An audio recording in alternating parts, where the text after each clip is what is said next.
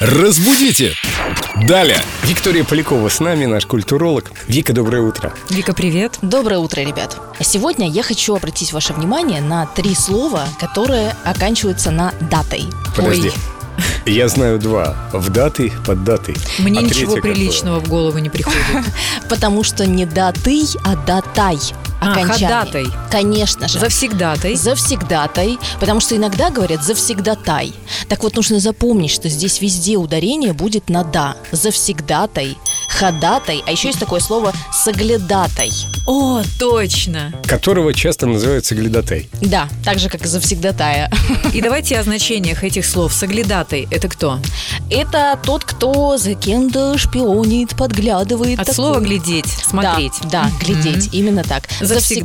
Завсегдатай. Ну, постоялец, такой частый посетитель какого-то определенного места или мероприятия.